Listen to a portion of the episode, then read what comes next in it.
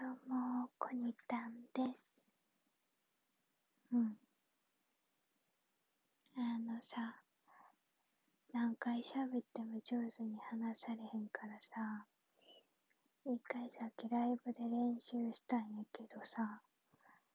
全然上手に話せる気せへんけど、まあいいやと思って残すね。なんかさ、ちょっと考え方が変わったって話なんよ。なんか、昨日の段階ではさ、自分の言ってることが、相手に正しく伝わることを大切にしてるというか、多分そこをすごく私気にしてたんやと思うね。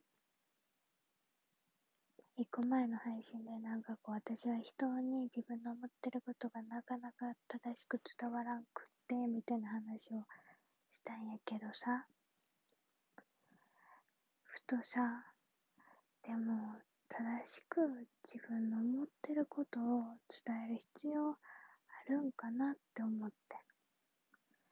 なんかまあ仕事上とかは大事やけどさ、そうじゃない時ってさ、別に正しく伝わらなくていいんじゃないかなって思ったんよ。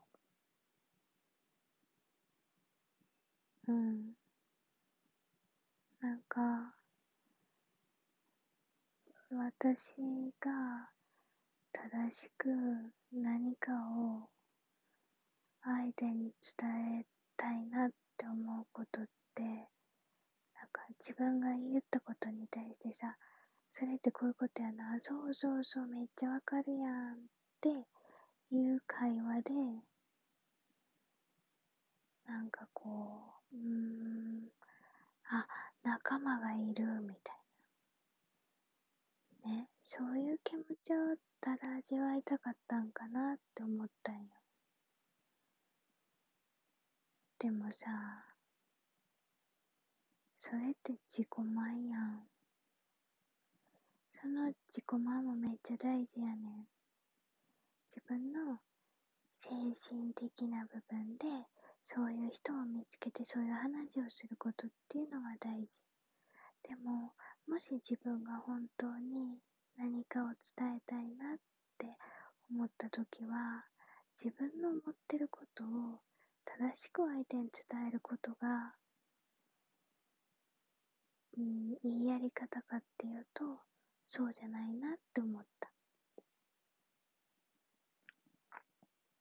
自分の言ったことをいろんな人がいろんな解釈をしてもいいし、ただなんでそれを言ったのかっていう感情の部分とかだけ伝わればいいかなって思うね。うん。例えばさ、誰かに相談を受けたときに、アドバイスをしたりとか、慰めたりするやんか。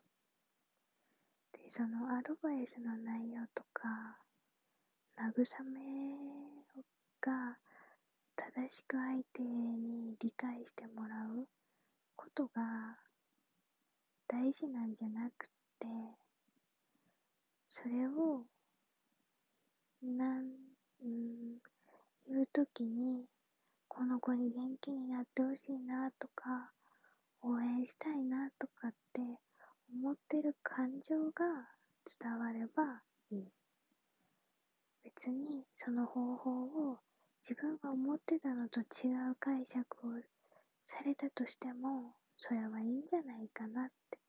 だって、その言葉を受け取って実行に移したりとか、何かの役立てるのって、その子がすることだから、私のやり方とか考えを押し付けるのは良くないなって思った。器ちっちゃいなって昨日の自分に今日の自分は思いました。ちょっと大人になったかも。うん。だからって考えが変わると結構私すぐに変わるからだからちょっと明日からは自分の言ったことを言葉をあこんな解釈するんやとかこの人はこう思うんやみたいなことは楽しんでいきたいなって思いました。うん。ちょっとね